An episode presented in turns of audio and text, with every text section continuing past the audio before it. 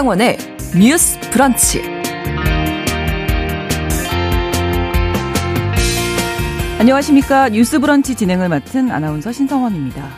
내년도부터 일본 초등학생들이 사용하는 모든 사회와 지도 교과서에는 독도가 일본 고유 영토이며 한국이 불법 점거하고 있다. 이런 억지 주장이 들어갑니다.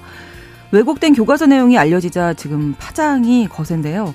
특히 한일 정상회담이 있은 지 약 2주 만의 일이죠. 오늘 뉴스픽에서 일본 교과서의 왜곡 문제 짚어보겠습니다.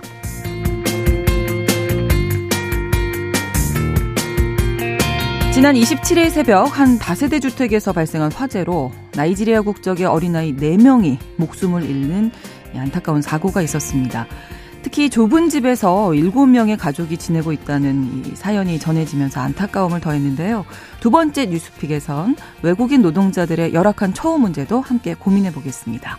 3월 29일 수요일 신성원의 뉴스 브런치 문을 열겠습니다.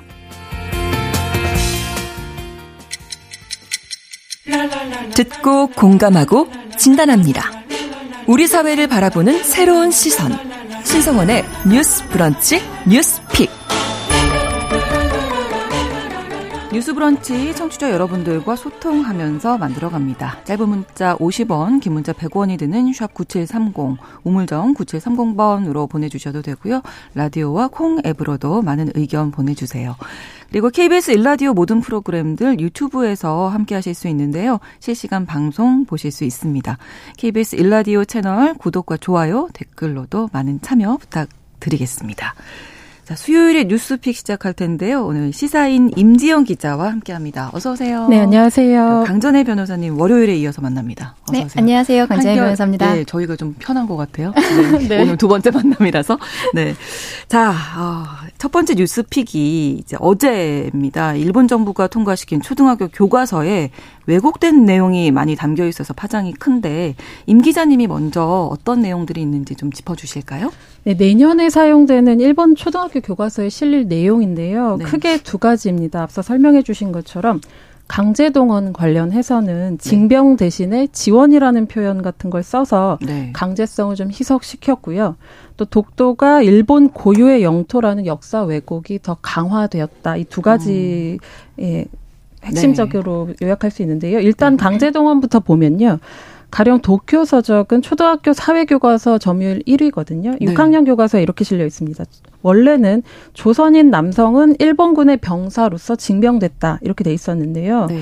바뀐 표현에 따르면 조선인 남성은 일본군의 병사로 참가하게 되고 음. 후에 징병제가 취해졌다 이렇게 변경된 겁니다. 음. 또 조선인 병사들에 대한 사진 설명을 보면요. 네. 병사가 된 조선의 젊은이들에서 지원해서 병사가 된 조선의 젊은이들로 아. 바뀌었거든요. 그러니까 네. 그러니까 징용이 아니라 자원한 지, 것, 어, 자발적인 네, 네. 것이다. 그 부분을 좀 추가한 겁니다. 네. 또 점유율 2위인 교육출판의 6학년 사회교과서도요. 일본군 병사로 징병의 전, 전쟁터에 내보냈다라고 원래 기술을 했는데 네. 여기서 징병이라는 그 단어를 삭제했습니다. 그래서 그냥 일본군 병사로서 전쟁터에 내보냈다 이렇게 단순화한 거고요. 네, 독도와 관련된 기술도 마찬가지인데요. 초등학교 네. 교과서 11종 교과서 모두 네. 독도를 일본 영토 다케시마로 표현을 했고요. 일본이 주장하는 독도의 명칭인데요. 그동안에는 일부 초등학교 교과서에 이게 섞여 있었거든요. 음. 일본 영토, 혹은 일본 고유 영토 이런 게 섞여 있었는데 이번부터는 일본 고유 영토로 네. 예, 통일된 것이 또 특징이라고 볼 수 있습니다. 고유 영토라는 거는 이제 한 번도 다른 나라의 영토였던 적이 없었다는 음. 그런 내용이기 때문에 네. 고유라는 표현이 가진 또 의미가 있는 것 같습니다. 네. 네, 그리고 앞서 말씀해 주신 것처럼 불법에 대한 표현도 있는데요. 도쿄 서적이죠. 지도 교과서에 네.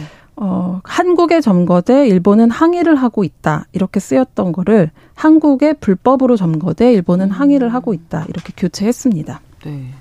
바뀐 내용 여러 가지가 있는데 다 뭐 하나하나 다 심각한데 어떤 게 가장 좀 심하다고 보세요? 강전혜 변호사님. 어, 저는 지금 임지영 임지영 기자님 말씀하신 거에 덧붙여서 하나 또 얘기하고 아, 싶은 게 네네. 간토대 간토대 지진에 아, 네. 따랐던 조선인에 대한 대학살이 있었습니다. 간토대 네. 학살의 경우에는 아예 이번에 교과서에서 삭제가 되어 버리거든요. 음. 네, 사실 이 부분은 이전에는 어그 일본에서 사회 6학년 교과서에 들어가 있었는데요. 간토 지방에서 큰 지진이 있었고 이때 헛소문이 유포되어 많은 조선인이 살해됐다라는 내용이 과거에는 있었습니다. 근데 이 내용이 완전히 삭제가 되는데 네. 이 부분은 음 사실 아직도 역사적으로 조선인의 입장에서는 굉장히 억울한 부분 부분임에도 불구하고 사실관계나 이런 것들이 명확하게 밝혀지지 않아 있는 상황이기는 합니다. 네. 어, 1923년에 도쿄에서 굉장히 큰 한국에서 관동 대지진이라고 음. 표현을 하기도 하는데요. 네, 네. 이게 있었고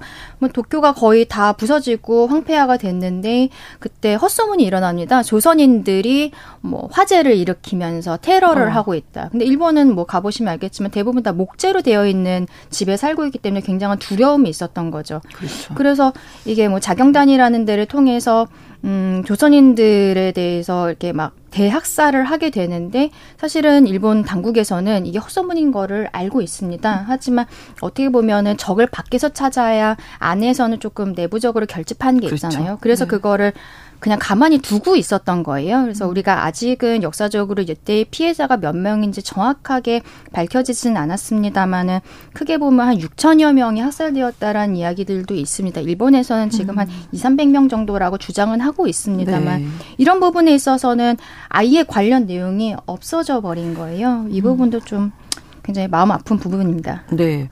다른 것보다 이게 초등학 교 교과서잖아요. 이제 어떻게 보면 미래 세대이고 어, 역사 교육의 어떤 첫 걸음이 시작되는 그 교과서인데 학생들이 배우는 교과서에 왜곡된 내용을 넣는다는 거 이거 어떻게 봐야 되겠습니까? 조금 아까 제가 말씀드렸었던 이 간토 네. 대학살 문제 이런 것들만 봐도요. 저는 일본에서 이제는 왜곡을 넘어서 본인들이 네. 명백히 잘못한 역사에 대해서 그 기억을 삭 제를 해가는 과정이라는 음. 생각까지 듭니다. 네, 네. 이번에 이제 교과서가 바뀌면서 대한민국 외교부에서는 건설적이고 미래지향적인 관계 구축을 위해서는 미래를 짊어져 나갈 세대의 올바른 역사 인식이 기초가 되어야 한다. 이러면서 일본에서 보다 책임 있게 미래 세대 교육을 해달라는 이야기를 합니다. 그리고 얼마 전에 윤석열 대통령이 일본에 방문을 했을 때 게이오 대학교에 가서 청년들을 상대로 어, 강연을 하면서 한일 관계 청년들의 미래 이러한 얘기들을 굉장히 강하게 주장을 그 강하게 말을 했었거든요. 네. 그런데 음 일본에서는 미래를 나아가려면 사실은 과거에 대한 그 음. 반성과 이런 그렇죠. 것들이 있어야 되는데 이것을 음 반성을 넘어서서 아예 그냥 기억이 일로. 없었던 네. 예, 없던 일로 왜곡을 네. 넘어 저는 없던 일로 가는 음. 과정이고 이것이 초등학생들이 계속 커가면서 아예 모르는 일이 되어버리는 거잖아요. 그렇죠. 네, 굉장히 안타깝습니다. 네. 특히 이번에 강제동원과 관련된 부분은 최근에 한일 관계 이슈 때문에도 관심이 많았던 부분인데요. 그렇죠. 사실상 뭐 육군 지원병 제도가 1938년에 있었지만 태평양 전쟁으로 전쟁 부족해서 징병제를 실시한 게 44년이거든요. 그러니까 징병의 역사를 굳이 지원하는 거는 책임 회피의 태도가 좀 명확한 것 같고요. 그리고 일본이 교과서에 왜곡된 내용을 넣는 거는 뭐 하루 이틀 일에 일은 아니고요. 80년대부터 시작된 것 같습니다. 그리고 특히 우리하고 관련해서는 네. 97년도에 새 역사 교과서를 만드는 모임이 일본에서 출범을 해서 네. 위안부 동원에 일본군이 관여했다는 내용을 삭제해야 된다고 주장을 했고 관련해서 사실상 교과서를 만들 외국 교과서를 제작하기도 했었거든요. 그리고 2002년부터는 독도 영유권 주장도 교과서에 등장하기도 음, 했고요. 네. 또 아베 내각이 들어선 이후에는 국가주의를 좀 강화하는 방향으로 좀 개정이 되기도 했습니다. 근데 이번 일도 사실상 예견이 됐던 건데요. 2021년에 종군 위안부의 종군이라는 표현이 네. 일본군이 관여했다 이렇게 음. 오해할 수 있다는 표현 때문에 네. 종군 위안부가 아니라 그냥 위안부 이렇게 음. 쓰라고 또 얘기를 하기도 했거든요. 네. 예, 그러니까 이 역사 왜곡이 반복되고 있고 이것도 역사가 꽤 돼 가고 있는 네. 상황인 네. 건데 어, 아까 잠깐 언급해 주셨지만 우리 대통령이 일본 방문 뭐 12년 만에 있었고 네. 한일 정상 회담이 있은 지 불과 2주 만에 또 이런 일이 있어서 좀 안타깝습니다. 이거 어떻게 봐야 될까요? 이게 시기적으로는 그 한일 정상회담을 하고서 얼마 안 돼서 이 일본 음. 교과서 문제가 나오긴 했습니다만은 사실은 어 이 교과서에 그 개정 작업은 네. 작년 한 4, 5월 정도에 이미 있었던 일입니다. 그리고 어 요렇게 개정이 되어 가는 것은 21년도에 스가 총리 시절부터의 그 일본 정부의 지침에 따랐던 건데요. 네. 음, 어떻게 보면은 지금 정부 입장에서는 어좀 지금 이거를 개정을 한 것은 아니기 때문에 개정의 결과가 나온 것이죠. 그래서 조금 어, 안타까운 부분이 있을 것 같습니다. 근데 또 이야기 나오는 것이 다음 달에 일본에 지방선거가 있어요. 그리고 아. 전체 지자체 한 3분의 1 정도에서 실시가 되는데 네. 최근에 그 한일 정상회담이 기시다 총리의 어떤 외교 성과로 받아들여져서 일본 내에서 지지율이 상승을 하고 있다고 합니다. 음. 그래서 이러한 분위기를 5월에 히로시마에서 G7 정상회담이 열리는데 네. 그때까지 일본에서는 좀 끌고 가지 않을까 이런 음. 부분들도 언론에서 보도가 되고 있습니다. 네. 우리 정부가 일단 즉각 항의를 하긴 했죠. 네. 네 정부가 이제 외교부 대변인 성명을 냈는데요. 네. 유감 표명했고요. 또그 종로구 청사로 주한 일본 대사관 대사 대리인을 초치해서 항의를 하기도 했습니다. 근데 네. 한일 관계 개선의 흐름과 또 교과서 역사 왜곡 문제는 별개라는 입장이기는 한데요. 아까 전에 교과서 자체가 이제 뭐 하루아침에 이루어진 일이 아니라 교과서 개정 자체가 음. 뭐 일찍부터 진행이 되었다고는 하지만 사실 받아들이는 국민들 입장에서는 음. 그러기가 쉽지 않은 게 그렇죠. 일단 윤 대통령이 일본을 방문했을 때 일본 언론에서 각종 보도가 쏟아졌는데 그 내용이 뭐냐면 기시다 총리가 윤석열 대통령에게 위안부와 독도 문제에 대한 일본 입장을 전달했다 이런 보도가 났거든요. 그랬더니 우리 대통령실은 그 일본의 왜곡 보도라고 얘기를 했었어요. 논의된 바도 없고. 근데 일본까지 갔고 우리가 제3자 배상안을 냈는데 그러면 받은 게 뭐냐 했을 때 우린 앞으로에 대한 기대밖에 가질 수 없는가 이런 의문이 좀 있었는데 사실상 교과서로 이번에 온 거잖아요. 그렇죠. 그렇게 봤을 때는 사실 좀 석연치 않은 게 음. 있습니다. 네. 네. 임 기자님 말씀해 주셨지만 외교부 쪽에서 그 일본 대사에 대한 초치도 있었거든요. 지금 네. 대사는 부재 중이었고는 음. 어, 총괄 공사를 초치하기는 네, 네. 했는데요.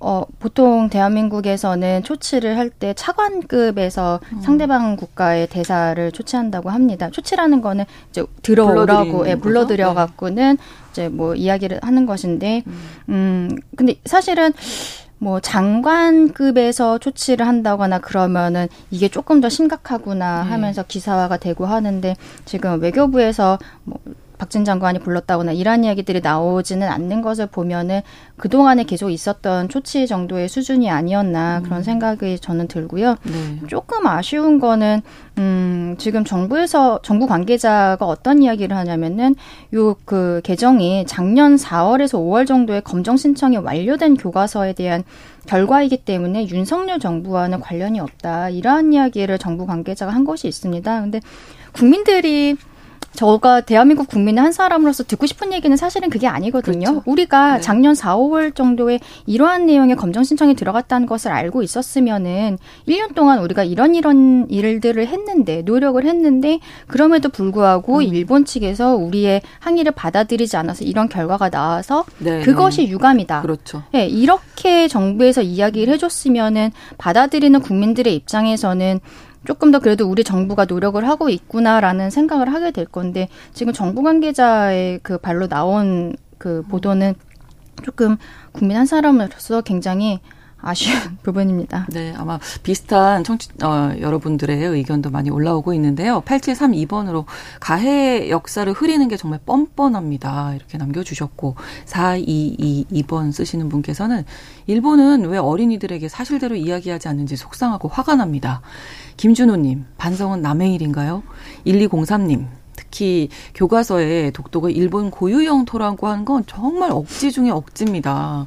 이거 저희가 다 이런 얘기를 합니다만 네. 정부 차원에서 뭔가 조금 더 강력한 항의가 있어야 하지 않았나 그런 대책이 있어야 하지 않았나라는 얘기도 또 사실 맞는 게 사실이거든요. 네. 네. 그 부분 어떻게 보시는지요, 임지영 기자님? 네, 역사 왜곡 있을 때마다 이제 항의나 유감 표명을 네. 반복적으로 해왔는데 사실상 달라지지는 않았잖아요. 음, 그렇죠. 사실 교과서 검정 제도라는 것 자체가 일본에서 그 네. 출판사 그러니까 정부가 출판사의 교과서를 이제 심사하고 사실상 가이드라인을 주는 거거든요. 가령 네. 독도 고유 영토라는 부분을 넣어라 이렇게 검정 의견이 나오면 네. 교과서가 그걸 반영해야지 교과서로 쓰일 수 있는 음. 그런 구조잖아요. 그래서 기본적으로 어떤 정부의 철학이나 기조가 반영될 수밖에 그렇죠. 없는 구조인 셈인데요. 네. 아까 말씀드린 것처럼 아베 신조 이후에 우경화된 시각들이 조금 더 강하게 반영되고 그런 흐름이 있는데 사실 좀 달라지기는 어려운 것 같아요. 왜냐하면 또 교과서 내용을 바꾸려면 그러면 정권 교체가 되어야 하느냐 이렇게 네, 봤을 네. 때 지금 기시다 총리 지지율도 올라가고 있고 네. 한국이 뭐 시정 조치를 강하게 요구해야 된다. 이거는 맞지만 사실상 어 음. 지켜보는 입장에서 그럴 동력이 있을까? 이런 네. 생각이 들기도 합니다. 왜냐하면 어 이번 한일 관계 관련해서 일이 있을 때마다 뭔가 일본의 입장 이해한다는 식의 태도를 보여왔기 때문에 또 제3자 배상안 두고서도 일본은 이미 수십 차례에 걸쳐서 우리에게 과거사 문제에 대해서 반성과 사과했다. 사실 모두 발언에서 이런 식으로 얘기를 하기도 했거든요. 대통령이. 그런 분위기에서 이렇게 만들어진 분위기에서 어떻게 어, 항의나 뭐 이런 것들을 강하게 할 수 있을까? 이 외교적 자세를 어떻게 취할 수 음. 있을까? 약간 의문이 드, 는 부분입니다. 현실적으로 네. 뭐 일본이 교과서 내용 바꾸지는 않겠죠?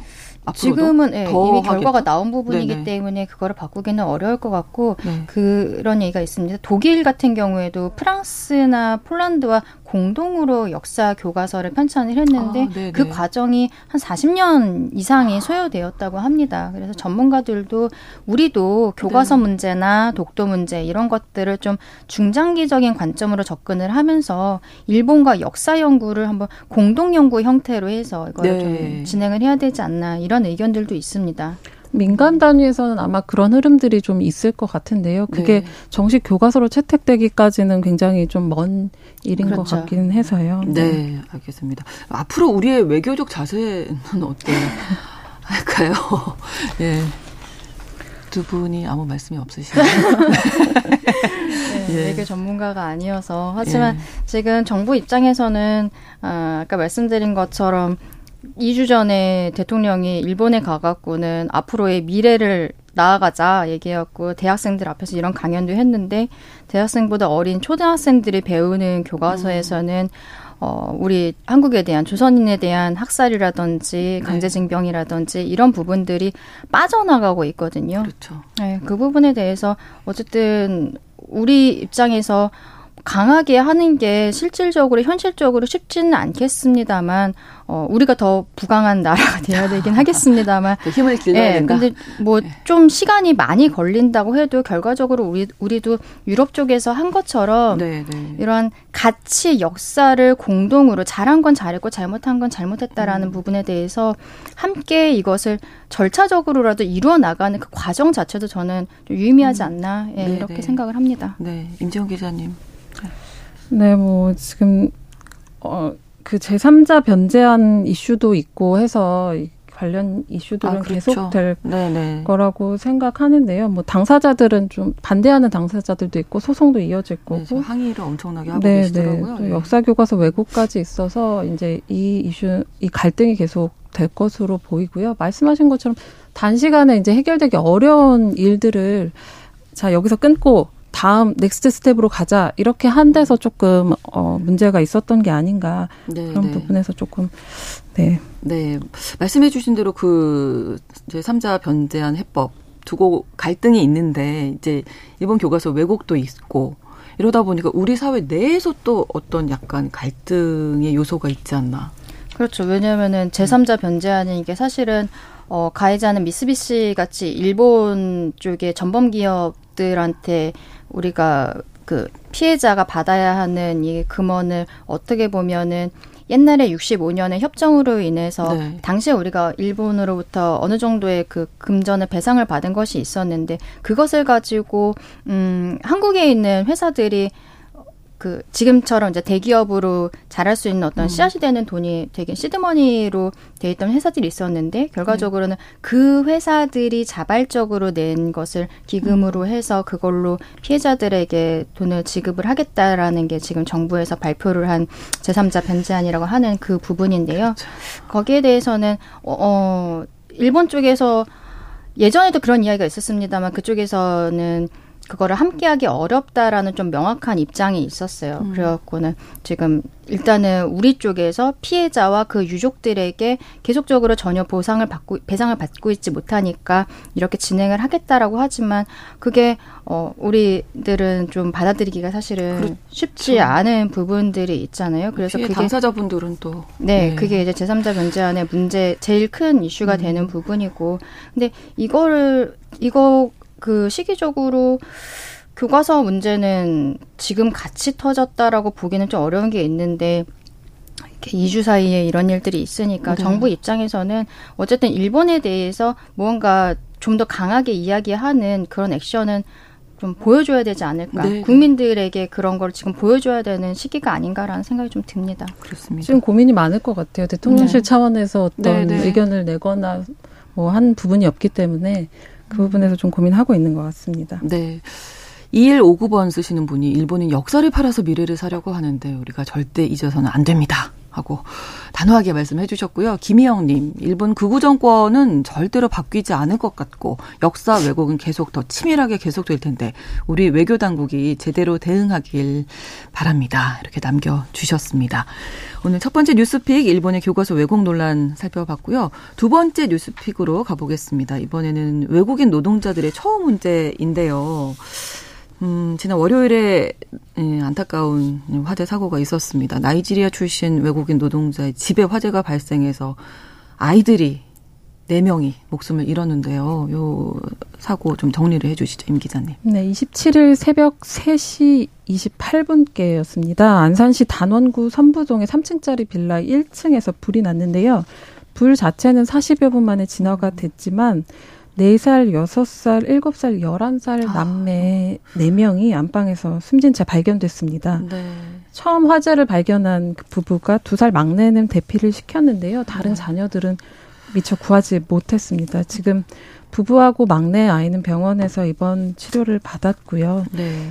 음, 감식 결과를 보니까 바닥에 있는 냉장고와 텔레비전이 연결돼 있는 멀티탭이 화재 아. 원인으로 추정되고 있습니다. 네. 나이지리아 출신 가족들 7명이었는데요. 네. 지금 알려진 바에 따르면 6.3평짜리 집에서 이제 같이 아. 살고 있었던 것으로 알려져 있습니다. 그리고 그 빌라를 다른 피해자들, 네. 부상자들을 네. 보면 외국인들이 꽤 있는 걸로 파악되고 있습니다. 네. 이게 정말 좁은 집에 일곱 가족이 살았고 일단 음. 환경이 저도 뉴스 진행하면서 오늘 아침에 봤는데 네. 너무 열악한 환경이더라고요. 그래서 이제 우리가 그 부분을 또 신경을 써야 되지 않 우리가 너무 모른 채 했던 게 아닌가 이런 또 생각을 하게 되는데 너무 안타깝네요. 예.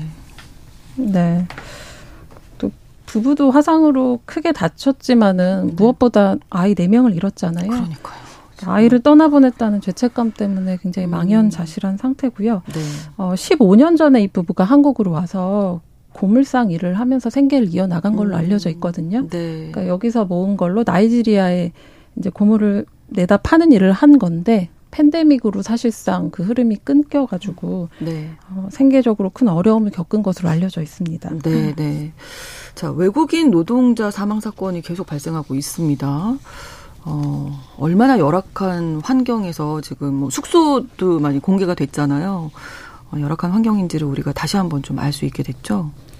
네. 네, 지금 사실은 외국인 노동자라고 하면은 이름에서부터 우리가 알 수 있는 것이 한국에는 집이 없는 분들이에요. 그렇죠. 네, 그래서 이분들이 한국에 들어오면은 결과적으로 본인들이 집을 구해야 되는 상황인데 우리가 음, 지금 이 나이지리아 분들과는 조금 다른 상황이긴 하지만 그 고용 허가제를 통해서 한국에 들어오시거나 음. 이런 분들에게 있어서도 기숙사의 제공에 대한 것이 외국인 근로자의 고용 등에 관한 법률에 있기는 합니다만 이게 어떤 음, 필수적인 부분은 아닙니다. 네. 그렇기 때문에 뭐그 사용자 입장에서 제공을 해주는 기숙사에 대해서 정부 당국에서 크게 관리를 하지는 않는 상황이에요. 그래서 굉장히 어 열악한 어 네. 네. 열악한 곳에서 지내는 것들이 여러 차례 방송에 나오기는 했는데 네, 잠시만요. 뉴스 브런치 일부 여기서 잠깐 마치고 어 11시 30분부터 일부 지역 해당 지역 방송 보내 드립니다. 2부에서 뉴스 픽 이어가겠습니다.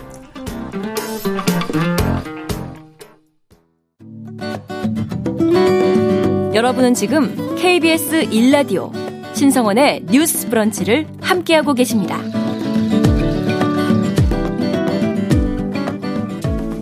네. 자, 외국인 노동자 사망 사건이 최근에 잇따르고 있어서 이들의 그 열악한 환경 우리가 너무 눈 감고 있었던 건 아니냐 이런 지적도 있는데요. 강전혜 변호사님 계속 말씀 이어주실까요? 네, 네. 좀 아까 말씀드린 것처럼 결국 외국인 노동자는 한국에 들어왔을 때 어디에서 살지 그것이 굉장히 불안정한 위치가 됩니다. 그 그렇죠. 사용자가 기숙사를 제공하는 것이 어떤 의무로 법에 되어 있는 것이 아니기 때문에 본인이 개인적으로 집을 구할 때는 당연히 싼 집으로 가려고 그렇죠. 할 수밖에 없고 그러면 네. 개인적으로 자기가 집을 임차한 것이기 때문에 거기에 대해서 이 사람을 한국에 데리고 온 사용자 측에서 그 집을 관리해 줘야 된다거나 이럴 그 이유는 전혀 없는 거거든요. 그러다 보니까 너무 열악한 지역에서 외국인 노동자들이 또 모여서 살게 되고 이렇게 나이지리아 요 가족들 화재 사건도 그 근처에 대부분이 외국인 노동자들이 사는 음, 네. 지역이라고 합니다. 이런 데들이 화재에 취약하다는 것이 여러 차례 그 언론에도 보도가 되었었는데요. 네. 이러한 일들이 자꾸 일어나고 또 외국인 노동자들이 집단으로 거주하는 지역들이 경기도에 많이 네. 있습니다. 그래서 경기도에서 최근에 농업 외국인 근로자 인권 및 지원 조례안이라는 것을 지난달 14일에 의결을 했습니다. 아, 그래요? 네, 그리고 요 내용을 조금 말씀을 드릴게요. 네.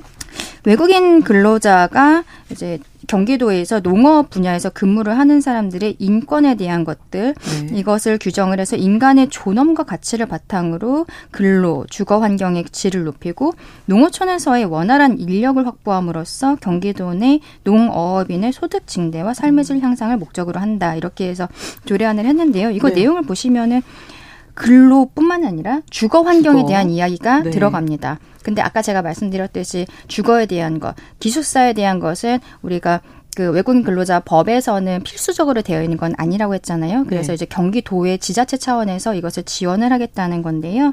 음, 그 주거 환경 지원에 대한 것을 보면은 어, 도지사가 각 호의 사업을 추진을 할 수가 있는데 도지사가 추진하는 사업에 주거환경 지원 사업이 들어가는 겁니다. 그래서 네. 기숙사를 건립을 한다든지 음. 아니면은 기숙사가 있다면은 개선을 위한 예산을 지원을 하고 또 네. 지역의 어떤 숙박시설 아예 지정을 한다든지 아니면 숙소를 개인적으로 임차를 한 경우에는 여기에 대한 임대료를 지원을 하는 이런 것들을 도지사가 예산의 범위 내에서 할수 음. 있도록 이 조례안이 어, 조례안을 만들었고 이게 통과가 되었는데요. 네. 여기에 보니까 비용 축에서도 같이 들어가 있어요. 그래서 어 경기도에서는 향 1년에 한 116억 정도 이렇게 를 생각을 해서 예, 네. 예, 향후 한 5년간에 음. 한 570억 정도를 소요를 해서 네, 네. 어 이렇게 이동식 주택 있지 않습니까? 네, 뭐 이런 거라든지 아니면 빈 건물을 활용을 해서 기숙사를 짓는다든지 예, 이런 것들을 경기도가 아. 진행을 하겠다라고 예, 그렇게 시작을 했습니다. 근데 네. 조금 음 저는 보고선 놀란 게 오늘 이제 방송을 준비를 하면서 어저께 네. 경기도의회 홈페이지에 들어가서 이 조례안을 제가 다운을 받았는데요. 여기에 한 100개 정도의 댓글이 달려 있었는데 하나도 빠짐없이 다 이 조례안에 반대를 하는 어. 내용이었습니다. 네. 아, 네 왜냐하면 이러한 조례안들은 어, 외국인 노동자의 인권은 보호를 하지만 또 시민들이 보기에는 그렇다면은 청년이라든지 아니면 기존의 한국인 근로자에 아. 대한 홀대로 받아들이시는 분들도 있잖아요. 그래서 네.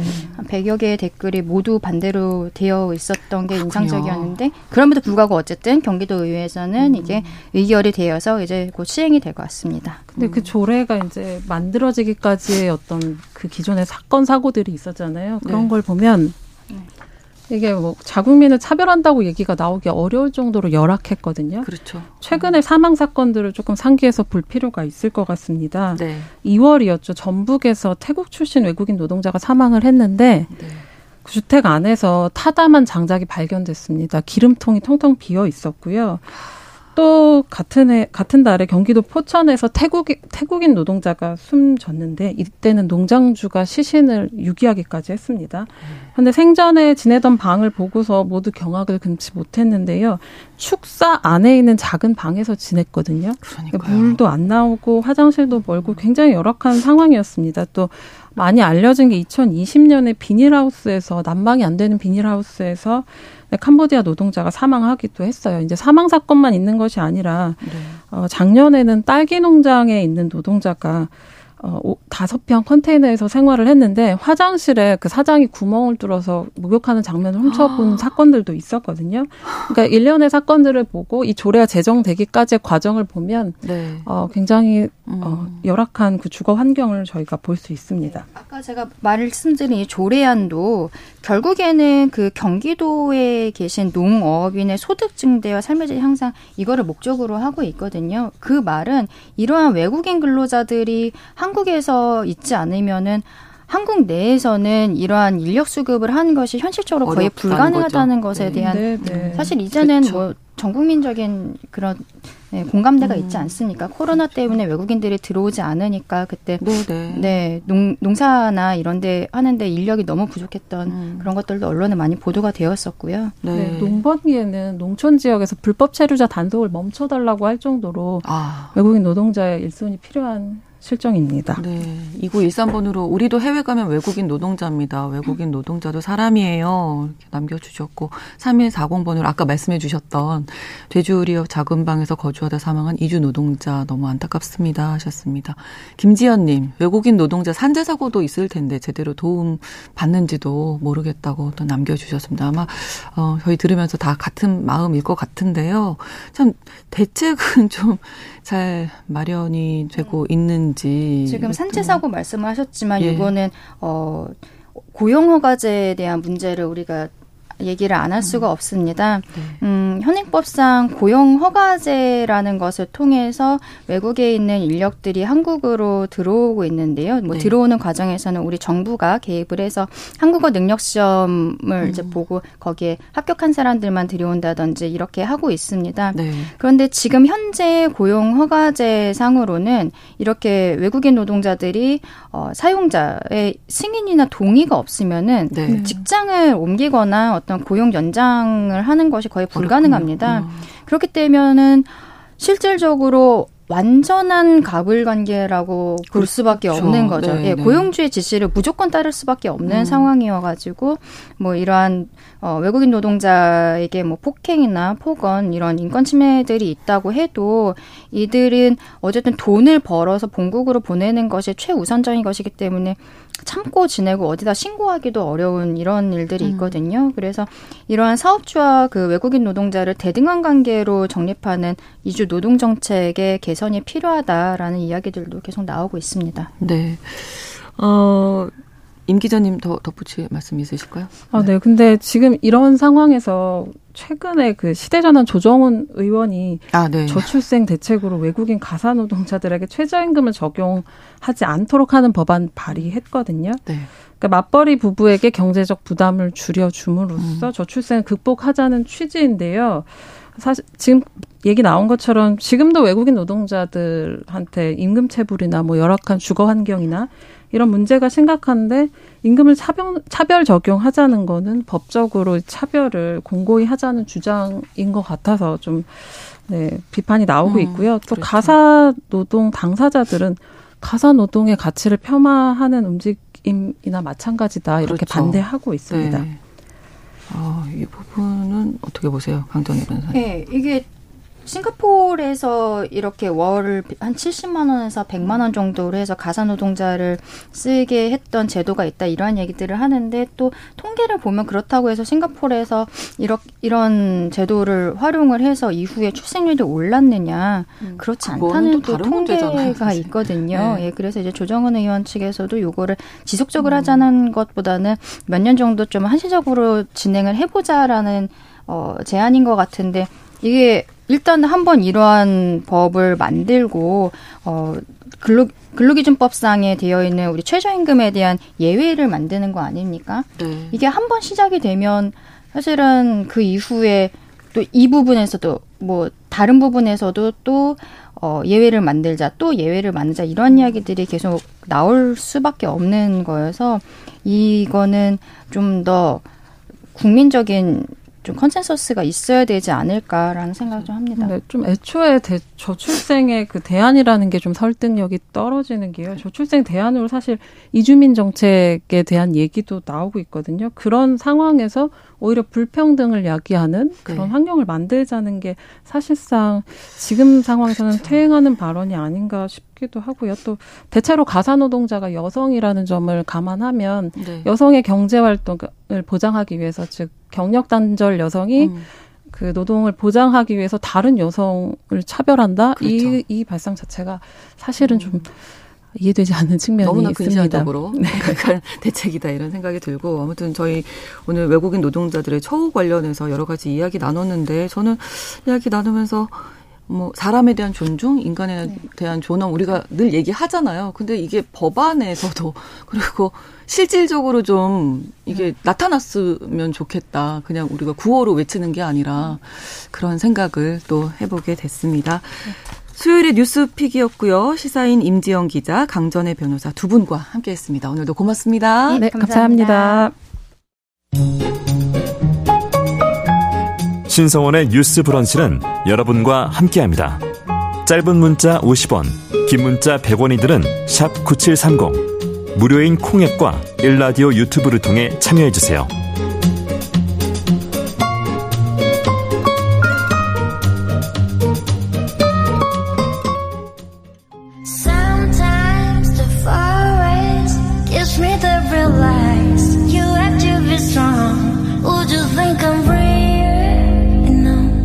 대중 문화를 바라보는 색다른 시선 뉴스 브런치 문화로운 세계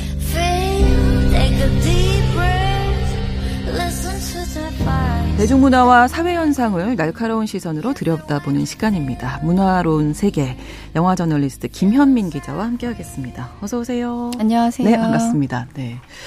어, 앞서 저희가 뉴스픽에서 일본 교과서 역사 왜곡 문제, 뭐, 더 설명할 필요도 없이 심각한 문제다 언급을 했습니다마는 이와는 또 별개로 박스오피스 1위를 지키고 있는 영화를 살펴보니까 일본 애니메이션이었습니다. 네. 바로 스즈메 문단속이라는 영화인데요. 개봉 20일 만에 관객 300만 명 돌파하면서 화제가 되고 있는 거죠? 네, 네, 맞습니다. 이 영화는 아무래도 주 관객층이 10대, 20대 관객들인데요. 네. 그 2세대의 특징은 뭐 과거의 어떤 경험이나 감정이나 그렇죠. 그런 정치적인 상황보다는 음. 컨텐츠를 컨텐츠 그 자체로 소비하는 그런 경향이 짙은 팬층이어서 아무래도 이렇게 좋은 성적을 내고 있는 것 같고요. 네. 개봉 20일 만에 말씀하시는 것처럼 300만 명을 돌파했는데 음. 지난주 박스오피스 매출액 점유율을 보면 이 작품이 무려 66%를 차지하고 있어요. 네. 그 2위인 영화 웅남이랑 비교해 보면 웅남이가 9.5% 수준이니까 어, 그만큼 많이 나네요. 네, 이 음. 영화 한 편이 극장 전체를 음. 견인해 가고 있다고도 볼 수 있겠죠. 네. 그 6일 만에 관객 100만 명을 넘어서서 올해 최단 기록을 세웠는데 주차별 관객 수를 살펴봐도 눈에 띄는 것이 대개 영화들이 첫째 주 관객이 가장 많고 음. 점차 감소하는 추세를 보이는데요. 네. 이 영화는 주차를 거듭할수록 오히려 상승하고 있는 이례적인 수치를 보이고 있습니다. 입소문이 많이 났나 봐요. 네. 네. 신카의 마코토 감독이 지난 3월 초에 내한에서 음. 이 한국에서 300만 명이 넘으면 다시 한국에 오겠다라고 공약을 내걸었는데 네. 4월 말에 이 관객 어. 관객과 약속을 지키기 위해서 다시 한국을 찾을 예정입니다. 네. 최근 이 박스오피스 상위권 일본 애니메이션이 좀 차지하고 있네요. 네. 아무래도 더 퍼스트 슬램덩크가 지난 1월에 개봉을 해서 누적 관객 400만 명을 넘기면서 여전히 상위권을 지키고 있고 네. 귀멸의 칼날 시리즈도 꾸준히 좋은 성적을 내고 있는데 이렇게 상위권에 세 편의 일본 애니메이션이 포진하고 있는 것은 거의 최초의 사례라고 볼 수 있습니다. 네. 그 재밌는 건 신카이 마코토 감독이 더 퍼스트 슬램덩크를 아, 한국에서 더 잘 되고 싶다고 의식하는 발언을 하기도 아, 했는데요. 어. 네, 아무래도 같은 애니메이션이기도 하고 네. 일본에서도 비슷한 시기에 개봉을 했기 음. 때문인 것 같은데 일본에서는 일단 슬램덩크의 스코어를 이겼습니다. 어. 어, 이, 감, 이 작품들은 네, 감독이든 원작이든 네. 워낙에 브랜드 파워가 있는 작품들이라 이렇게 사랑을 받을 수 있는 것 같고요. 네. 반면 한국 영화들은 기대보다 낮은 성적을 보이고 있는데요. 음. 개그맨 출신의 그 박성광 감독이 연출한 웅남이나 김다미 주연의 소울메이트 같은 경우는 첫 주 성적으로 비교하면 앞선 영화들에 비해서 훨씬 못 미치는 수준이에요. 네. 국내 영화의 경우는 그 팬데믹으로 인해서 묵혀뒀던 영화들이 지각 음. 개봉하고 있는 추세라 음. 아무래도 신선도나 화력이 떨어지고요. 3, 4월은 전통적으로 극장 비수기잖아요. 그렇죠. 상대적으로 화제성이나 몸집 몸집이 큰 작품보다는 이렇게 소소한 영화들이 개봉하고 있기 때문에 네. 비교적 한국 영화가 더 힘을 못 쓰는 것처럼 보이는 것 같습니다. 네. 더 퍼스트 슬램덩크는 어, 제, 저랑 나이 좀 비슷하신 분들이. 예, 그죠. 눈물을 흘리면서. 처음에는 그 3, 40대를 예. 중심으로 인기를 네, 모았죠. 네, 음. 너무 N차 관람 요즘에 유행이잖아요. 여러 그쵸. 번 보시는 분들. 네. 그래서 1932번으로도 저희 딸도 슬램덩크 세번 봤다 그러는데 세 번씩이나 볼 정도로 인, 인기가 엄청난가 봐요. 이렇게 남겨주셨거든요. 네. 슬램덩크 이야기 나오니까. 네. 그 그럼에도 이겼다는 거잖아요. 이 스즈메 문단속이. 맞아요. 그만큼 네. 돌풍이라는 거죠. 네. 네. 일단 제목이 저는 좀 흥미로웠어요. 스즈메 문단속 이게 어떤 내용이지 궁금하거든요. 제목만 들으면 잘 감이 안 음, 오시죠. 네. 그 규슈에 살고 있는 고등학생 스즈메가 재난을 문을 닫고 다니는 가업을 이어가고 있는 청년 소타를 우연히 만나게 되는데요. 아. 네, 스즈메가 이 재난의 문을 열어버리는 것을 계기로 둘은 일본 각지의 폐허를 찾아다니면서 재난을 막는 여정에 떠난다는 그런 모험 판타지 어. 이야기입니다. 네. 이렇게까지 사랑받는 이유는 어떤 걸까요? 네, 저는 무엇보다 뭐 많은 이유가 있겠지만 쉽고 대중적이다라는 음. 걸 꼽거든요. 네. 이 캐릭터와 이야기가 선명하고 감정의 기승전결이 확실해요. 그리고 여기에 묵직한 메시지까지 고루 갖췄습니다. 네. 재난의 문을 닫고 다닌다는 이 판타지의 설정도 흥미로운 데다가 그렇죠. 일본 각지를 여행하는 로드무비의 양식을 띠고 있거든요. 그리고 영화의 구조가 스테이지를 한 판씩 깨부수면서 이제 최종 보스로 나아가는 그런 게임 같은 아, 요즘 이게 중요하더라고요. 네. 게임들을 많이 하다 보니까. 맞아. 익숙한 아, 구조잖아요. 그렇죠. 그래서 상대적으로 지루할 틈이 없다는 아. 것이 중론이고요. 네. 또 각 상황에 맞게 스크린을 꽉 채우는 다채로운 음악 라인업도 제 역할을 톡톡히 하고 있는 것 같습니다. 네. 웅장하기도 했다가 서글프기도 했다가 또 요즘에 유행하는 음. 80년대 그 시티팝이 나온다던가. 네. 네, 그리고 이 감독의 별명이 빛의 연금술사거든요. 네. 장기 중에 하나가 아름다운 풍경 묘사인데요. 음. 이 영화가 로드무비라고 했잖아요. 그래서 어, 일본을 관광하고 있는 기분이 들 정도로 아. 사실적이고 아름다운 묘사가 일품이에요. 네. 그래서 아마 이 영화를 보시면 일본으로 뭐 신칸센 투어를 가고 싶다던가 아, 네, 네. 그렇게 생각하시는 분들이 분명히 있으실 것 같고요. 네. 음, 그리고 이 영화는 무엇보다 전형적인 헐리우드 문법을 가지고 있어요. 음. 훗날 주인공의 사연이 밝혀지면서 감정의 클라이막스로 몰아붙이고 거기서 카타르시스를 제대로 제공하고 있거든요. 아. 저는 이것도 전략이라고 생각합니다. 그렇죠. 요즘 같은 OTT 시대에는 내가 왜 극장에 가야 하는가 그 그렇죠. 그 명분이 분명한 영화가 중요하거든요. 왜 큰 화면으로 내가 굳이 여기 돈을 그렇죠. 내고 가서 봐야 하는가? 네. 왔다 네. 갔다 하는 경비와 시간을 무시할 그렇죠. 수 없으니까 그렇죠. 그런데 아주 다양한 요소를 균형감 있게 채우고 있다. 음. 그것이 인기 요인이 아닐까 싶습니다. 네. 이 작품이 감독의 재난 3부작으로 불린다면서요? 네, 그 시작은 2016년에 만들어졌던 너의 이름은입니다. 아, 네. 이 작품도 국내에서 크게 사랑받았었는데요. 네. 어, 이 영화로 신카의 마코토 감독이 이제 일본에서 소위 국민 감독 반열에 음. 오릅니다. 그 전까지 감독은 마니아층을 거느리는 감독에 가까웠는데요. 이 영화가 1,600만 명 이상의 관객을 모았거든요, 일본에서. 네.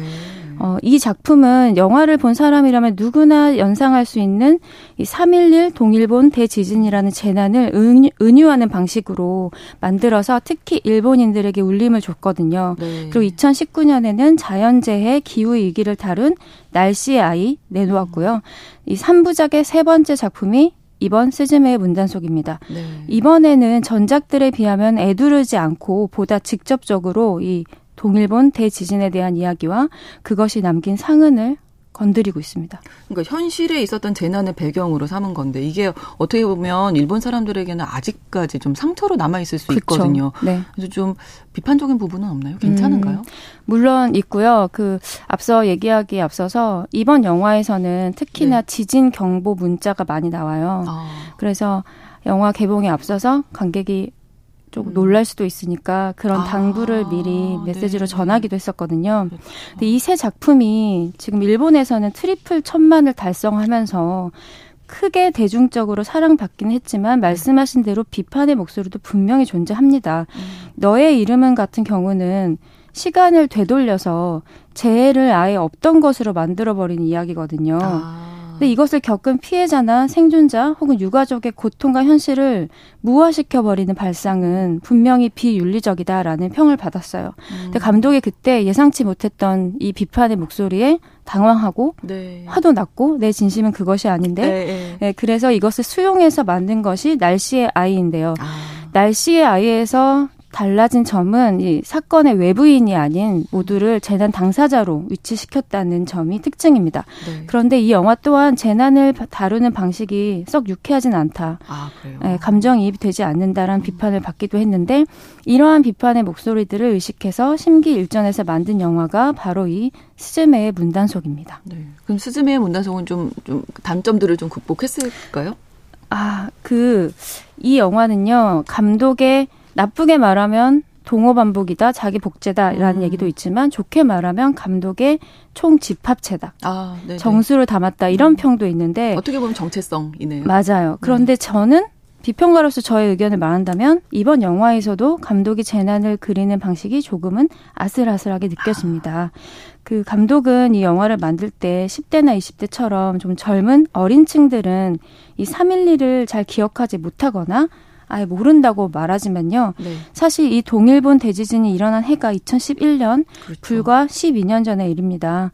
이 사고와 이 사건과 직접적으로 관련이 없는 누군가들에게는 아득한 과거일 수도 음. 있지만 그 피해 생존자들이나 유가족들에게는 아직도 현재 진행형인 일일 거거든요. 네. 근데 물리적으로 그 피해가 온전히 복구되지도 않았고요. 네. 근데 지나치게 가까운 시간대의 재난을 스크린에 끌어들이는 것은 분명 위험할 수 있다고 생각합니다. 음. 아직 미처 소화되지 못한 타인의 고통과 비극을 상업적으로 활용한다는 것으로 느껴질 수도 있고요. 네. 그것도 이번에는 은유나 우화가 아닌 보다 직설적인 방식이라서 더 위험하게 느껴지는 거거든요. 네. 근데 영화라는 매체가 필연적으로 현실과는 거 거리를 둔 채로 우리가 관람하는 볼거리이자 즐길거리일 수밖에 없잖아요. 그렇죠. 그래서 네. 폭력성을 늘 담보하고 있는 것이고 위험한 것이기 때문에 네. 이렇게 실제 있었던 사건 사고를 재현하는 일은 지나치게 까다롭다 싶을 만큼 음. 조심스럽게 접근해야 된다고 저는 생각합니다. 네. 음.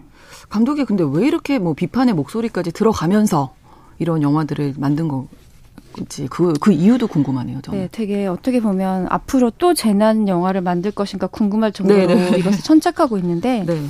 제가 조금 냉정하게 얘기하면, 네. 일단 그것이 주는 이야기적인 힘이 세니까라고 음. 말할 수 있을 것 같고요.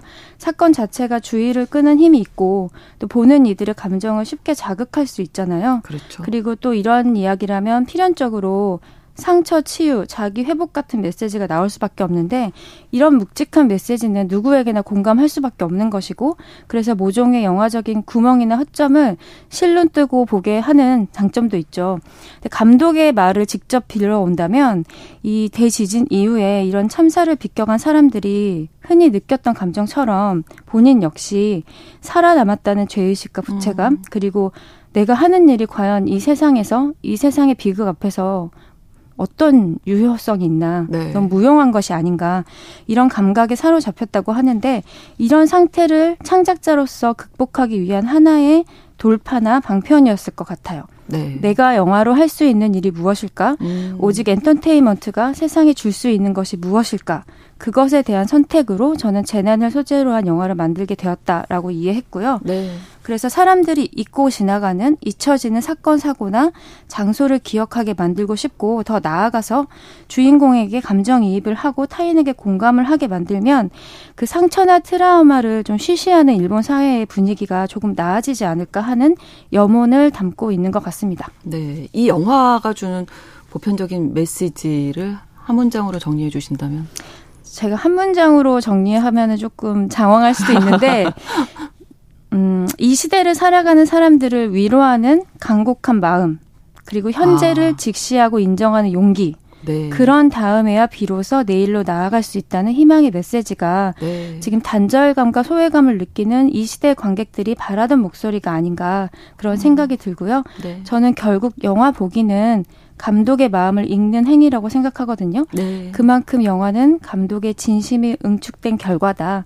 영화를 보실 때 감독의 마음이 어떠한가를 염두에 두시면 좋을 것 같습니다. 네, 그 청취자 김남현 님도 어, 보시다가 울다 나오셨다고. 네, 울지 않을 수 없는 아, 영화입니다. 그렇군요. 네. 예, 그 마음으로 보셨군요. 어, 오늘 문화로운 세계 영화 저널리스트 김현민 기자와 함께 스즈메 문단속 소개해 드렸습니다. 오늘 고맙습니다. 감사합니다. 나월 피처링 이문세의 봄바람 오늘 끝곡으로 보내드리면서 뉴스 브런치 마치겠습니다. 저는 내일 오전 11시 5분에 다시 찾아오겠습니다. 고맙습니다.